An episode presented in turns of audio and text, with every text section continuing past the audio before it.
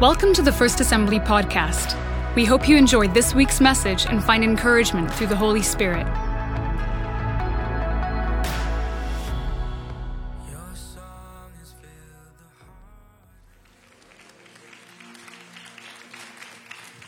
Good morning, everybody.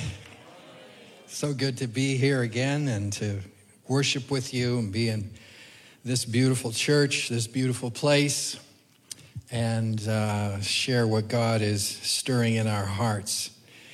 Um,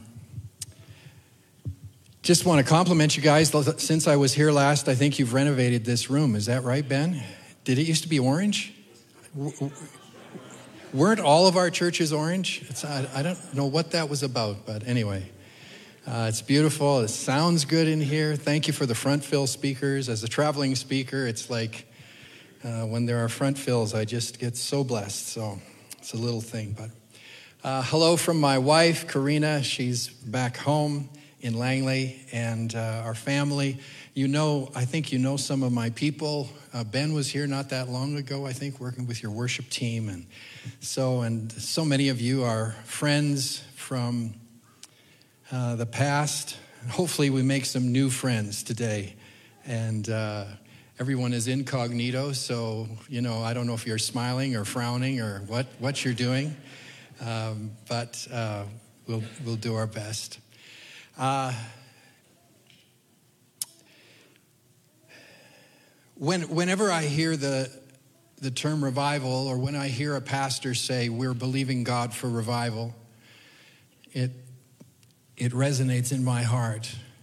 Um, when I was in Bible college, I, uh, I was not a good student. I was unfortunately there mostly for a good time, uh, not to learn. And, um, but I had one class with Doc Miller, who was this old, crusty uh, professor of history. And history can, can be very, very boring. And, and so I, I remember I was sleeping in class as usual and because uh, I was in a band and we were recording in the night because we couldn't afford studio time in the day. Uh, and so I'm sleeping in class, and he started talking about revival and church history and what God had done in various revivals all throughout church history, and starting with you know the Wesleyan revival, the Reformation, the Wesleyan revival, Whitefield, uh, Jonathan Edwards, Finney, the Welsh revival. You know, we started telling all of these incredible stories of seasons of grace when God would move and something phenomenal happened and it brought lasting change. And something happened in those classes. Uh, we started, instead of uh, just listening all the time, he said, Well, why don't we start praying for revival? And I remember in a, in a spiritual place that was not my best spiritual place, sensing a stirring in my heart and a longing for God to do something new. And that's been in my heart all throughout life and ministry. And I've been blessed to experience God moving a number of times in revival. And some of you have been around for those days.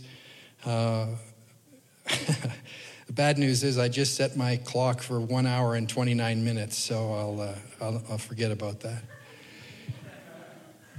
Uh, Pastor Ben and Heather were with us during a season of revival. Mike and Jenny were there as well. Others of you were there in our church. So I'm going to talk about it a little bit. But my hope is that as we share today, that there's going to be something stirred in your heart, a longing, a desire, a willingness to act, to do something, to make some changes that the Lord would do something new in our hearts. So, God, we just invite you to speak to us now from your word. Speak to us from the things that we've observed that you've done in the past and stir our hearts to new things, we pray. God, thank you for this church, for these people, for these leaders, and, and our desire together to see you do something that glorifies your name in Calgary and Alberta and beyond. So, Lord, speak to us today, we pray, in Jesus' name. Revival is costly, it is painful, it is controversial, and there will always be people who do not love revival. And often those who are against it will aggressively oppose it. If you read through the historical accounts in the Bible, the good kings of Judah, the revivals under John the Baptist, the book of Acts, the missionary travels of the apostles through Christian history, always there's someone somewhere who has paid a very, very steep price for revival. It doesn't just happen because we announce it and get good graphics, it happens because there are people who pay the price. In 1868, one of my favorite revivalist preachers, Charles Finney, says this The need for revival presupposes that the church is sunk down in a backslidden state. Revival consists in the return of the church from her backsliding and in the conversion of sinners. A revival breaks the power of the world and of sin over Christians. Those words are spoken 150 years ago and they still seem incredibly relevant today. Romans chapter 12 says, Don't copy the behavior and the customs of this world, but let God transform you into a new person by changing the way you think. Then you will learn to know God's will for you, which is good and pleasing and perfect. I want to use the analogy of fire or the illustration of fire today. It's, I think, the best picture of revival. Fire functions throughout the book of Acts and the Gospels as a, a double entendre for judgment and for empowering. John the Baptist says this in Luke chapter 3 I baptize you with water, but someone is coming soon who is greater than I am, so much greater that I'm not even worthy to be his slave and untie the straps of his sandals. He will baptize you with the Holy Spirit if you can see it, say it with me, everybody, and with fire. Jesus says this His winnowing fan is in his hand. He will thoroughly clean out the threshing floor and gather the wheat into his barn, but the, the chaff he will burn with unquenchable fire. Jesus actually talks a lot about fire. Most often, the fire that Jesus talks about is judgment for those who are rebellious toward God. Luke 12 from the message, he says, I've come to start a fire on this earth. How I wish it were blazing right now. I've come to change everything, turn everything right side up. How I long for it to be finished.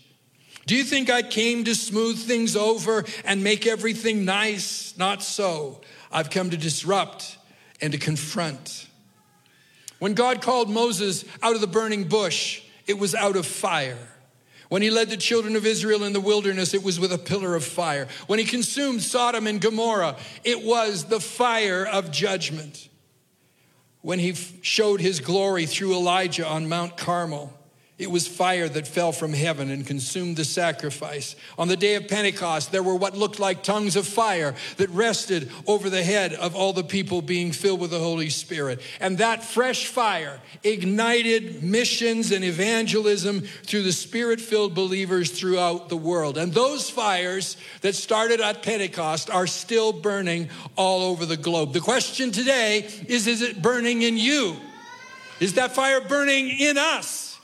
Is it burning in Calgary? And there may be remnants, there may be embers, but what we want is more of the fire of God's Holy Spirit and His power. Amen? We believe there's more. If God is infinite, if God is without boundaries or limitation, that there is always more available to us. I've been Ben, I've been following Jesus a long time. You know, you can tell what an old guy I am. I've been in a ministry like, I don't even, I think it's 40 years. I think it's like, that's so long. A lot of you are saying 40 years, like I wasn't even born 20 years ago. How, is, how can somebody be that old?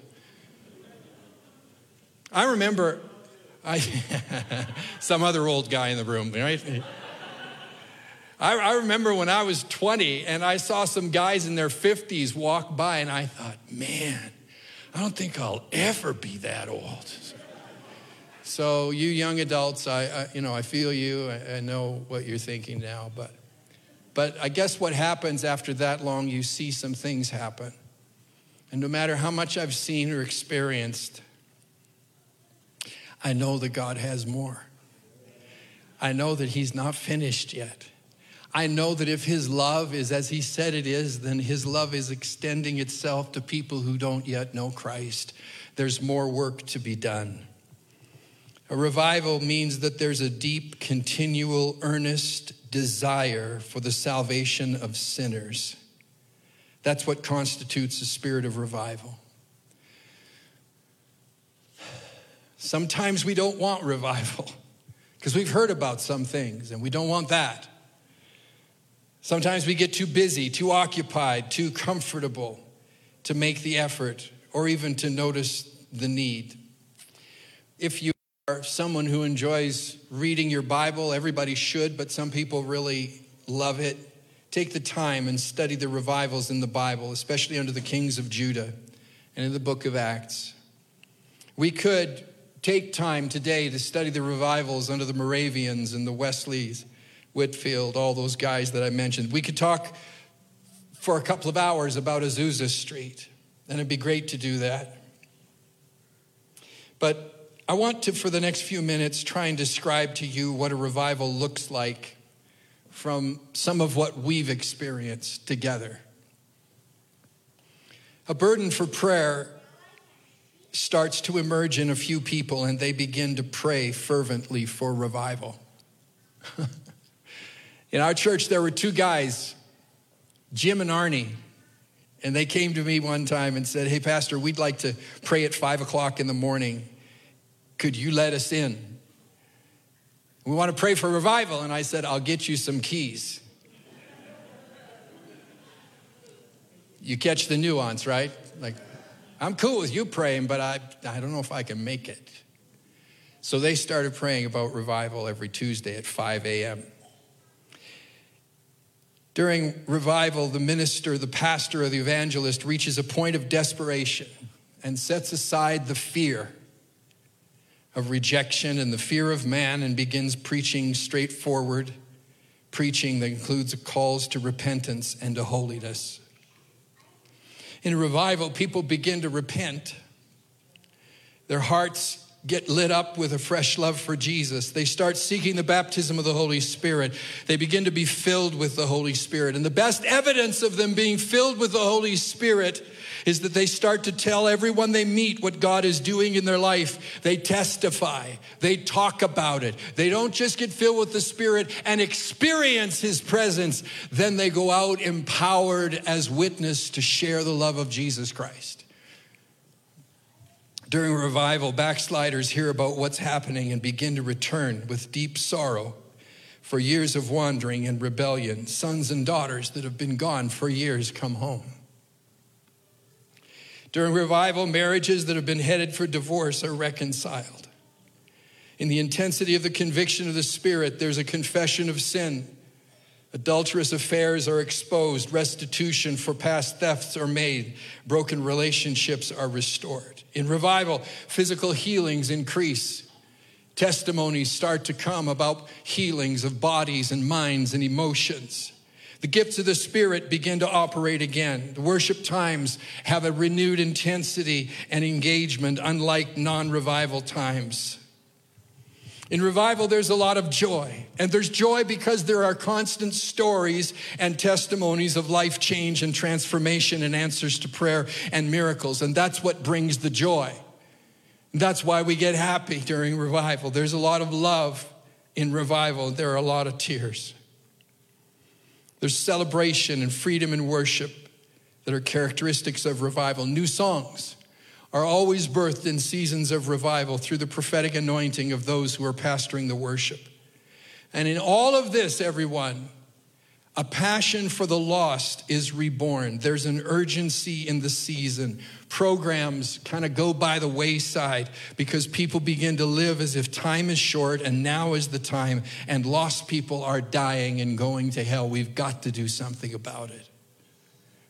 The people get renewed. They, as they start to put their hearts under the lordship of Christ, they begin to bring their finances under the lordship of Jesus. They start living biblically, beginning to tithe and give generously to, miracle, to, to, missions. Financial miracles start to be talked about as people will tell stories of beginning to honor God with their finances and experience financial provisions that were unexpected and unbelievable, really, apart from God.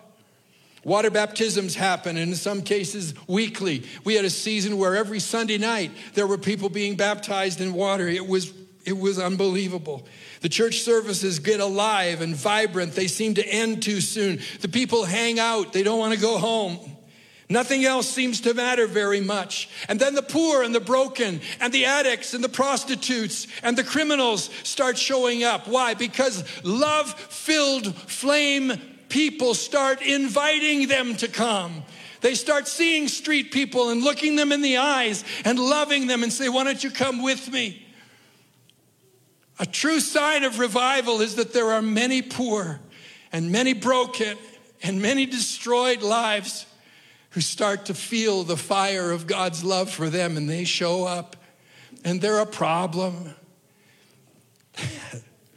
I remember one Sunday night after we'd had a great time in the Lord's presence, I was in my office and my, my daughter Laura was a preteen at that time, and our kids loved coming to church because, you know, once church was over, they could run in the building because what pastors' kids do, they run.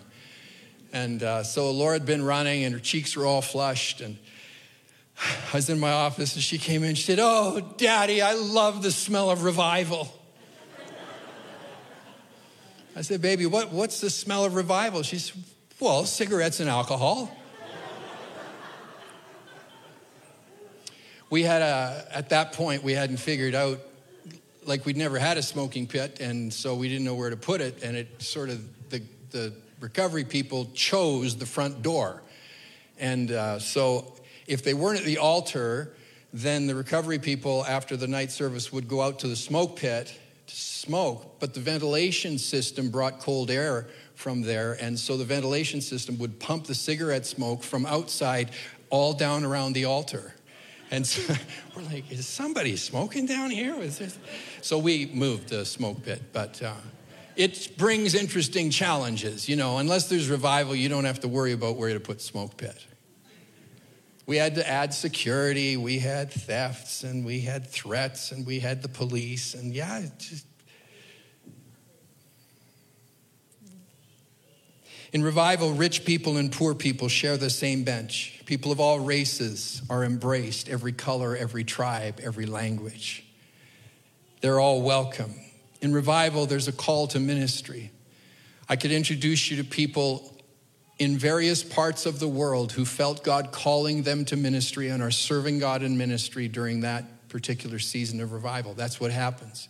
People feel called to go and serve God full time. In time, in revival, the church fills up and starts to overflow. Additional services are required. Overflow spaces are prepared. Aisles are filled with chairs. People sit on the stairs or on the floor. People come with anticipation. Something amazing is going to happen. We don't want to miss it. People actually start coming early to church so that they can get a place and not miss out. People from other dry religious churches in the city will start to bring their unbelieving friends to a place of revival so those friends can hear an altar call and receive Jesus. Then they go back to those dry services, and there's a little fire on the front row of those services. I had people come to me and say, Pastor, uh, this is my friend Jen. She received Jesus tonight.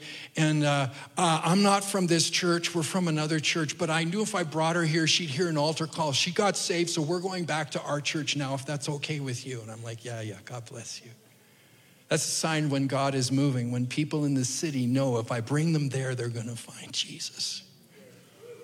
A lot of churches, you can take them there, they ain't going to find Jesus. They might hear some good teaching, they might have some great music. But if they can't find Jesus, really, what are we doing?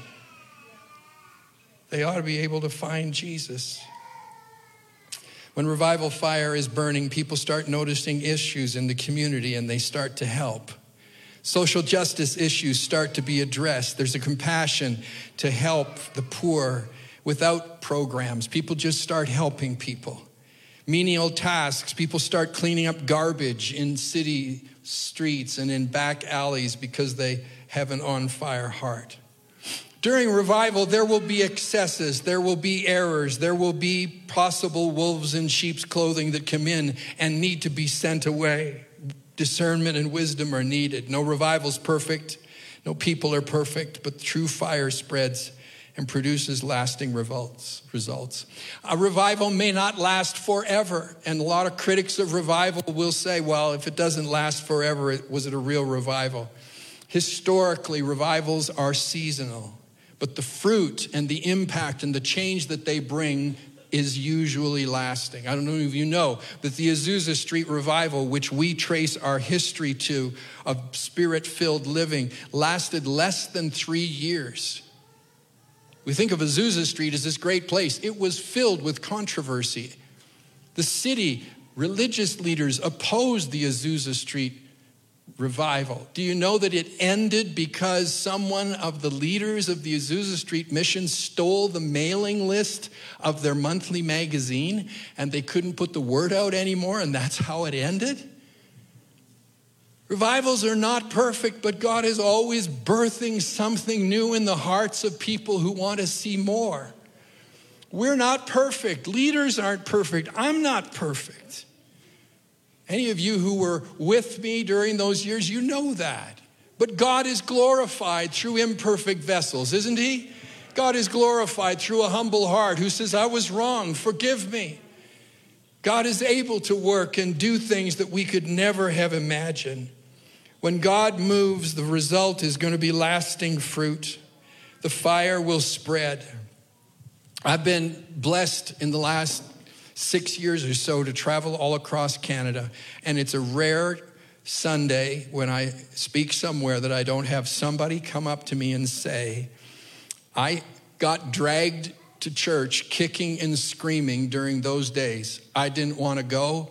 I sat up in the very farthest spot in the balcony I didn't know what was going on. The people around me were, we, we had signs in our balcony we had to put on them that says, please no dancing in the balcony, because the balcony was cantilevered and it would move about six inches.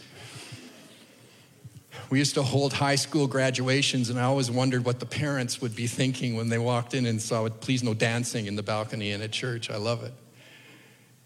She said, I sat way up in the balcony. I didn't know what was going on, and I don't know how it happened, but at the end, I was on my knees at the front crying tears, and I, I came to Jesus, and I've been serving God ever since. You meet those people because somebody loved her enough to bring her. That's why she was there. Somebody full of the fire of the Holy Spirit said, Come with me, God is doing something. I've been able to observe revivals on two other occasions. Once was in Ethiopia, been there many times, and that fire of revival has been burning now for a quarter of a century and continues to burn. It's a church planting revival. In Ethiopia, they don't let you use the title pastor until your church is 5,000 or more. Up to that point, you're, an evan- you're just an evangelist. But after you grow your church to 5,000, then we can call you a pastor. I mean, we have pastors of stage moving things. We have, we have pastors of everything. Over there, they're saying, no, the evidence of, of this, so whatever their definitions are. I'm not saying we have to do that, but it was unbelievable. I said to Brian Rutten, the, one of the Canadian missionaries there, I said, What's your church planting strategy in Ethiopia? I want to know how to do it. If there's a manual or a, you know, a YouTube series. I, I just want to know how to do it because I'm involved in church planting in Canada. And he said, he said, well, we find a young man or a young woman who's full of the fire, and uh, we pick a village and we rent them a room in the village. And then we tell them to go to the village and to fast and pray until there's a miracle. And then once there's a miracle, they can start the church. And so I, I said, I said, okay, so, okay, but then like, you know, what are the steps? He said, no, that's it. That's all the steps. That's all there is. I said, so that's your national strategy of church planting? Yes. He said, it was very effective. Still is. One young pastor, one young evangelist walking into the village where we'd rented him a room past a tree with a demon possessed woman chained to the tree. And as he was fasting and praying, the Holy Spirit said, That's your miracle. Go out, take on those demons. And so this young evangelist, still in training, brand new, goes out and in Jesus' name takes on the demons, filling this woman who was so dangerous, she was literally chained to a tree. And of course, she gets set free and receives Jesus, just like Bible, you know, clothed and in her right mind. He walks with her back into the town. And there's a pretty good church in that town now. When I was in Ethiopia for the first time, it was, the, it was one of the most transforming things that ever happened to me because I saw what God was doing in revival fire. I was privileged to go and be a part of a revival in Florida. Was just there for a number of days and saw thousands of people coming to faith in Jesus. My family and I and some of the team here were part of something in Langley 98 to 2004, something like that. It was powerful. I've been telling you about it. And I'm so thankful for all those days. All the things that I've been describing are things that we experienced. It's not things that I've read in a book, it's things that we went through. But I'm longing for another move of God before I die. I'm thankful for what I've seen. But I want to see God do something new that is current and fitted to these times that we're living in today. And so I want to ask you today do you ache? Do you long for a personal revival and a revival in your church? Will you, will you have a revival? If God was to ask you audibly right now, today, at this moment, and say, Do you want a revival? Would you be willing to say, Yes, Lord, I want to see a revival? If He was to say, Are you willing to make the sacrifices? Could you continue to say yes? And if He was to further say, When will it start? Could you say, Oh God, let it begin today. Let it begin in my heart. Let it begin right now that I would not stay the same and never return to this place, but go to a new place in your spirit from this moment on. If we heard his voice today, would we answer that way? Or would we find it interesting? Would we find it curious? Would we have five reasons, 10, maybe 20 if we try hard, why it won't happen today? Or why it can't happen now? Or what I don't want to see if I ever get into a situation like that again based on what I saw before?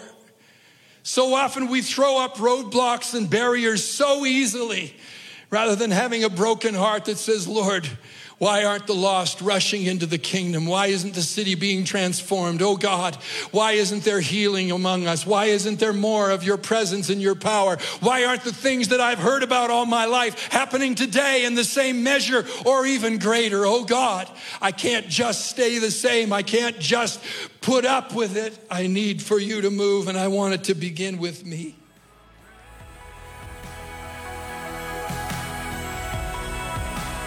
Thank you so much for listening to this message. We pray that you have received truth and have been encouraged. For more information about First Assembly, how to get connected, and to listen to our latest worship albums, please visit our website at www.fa.church.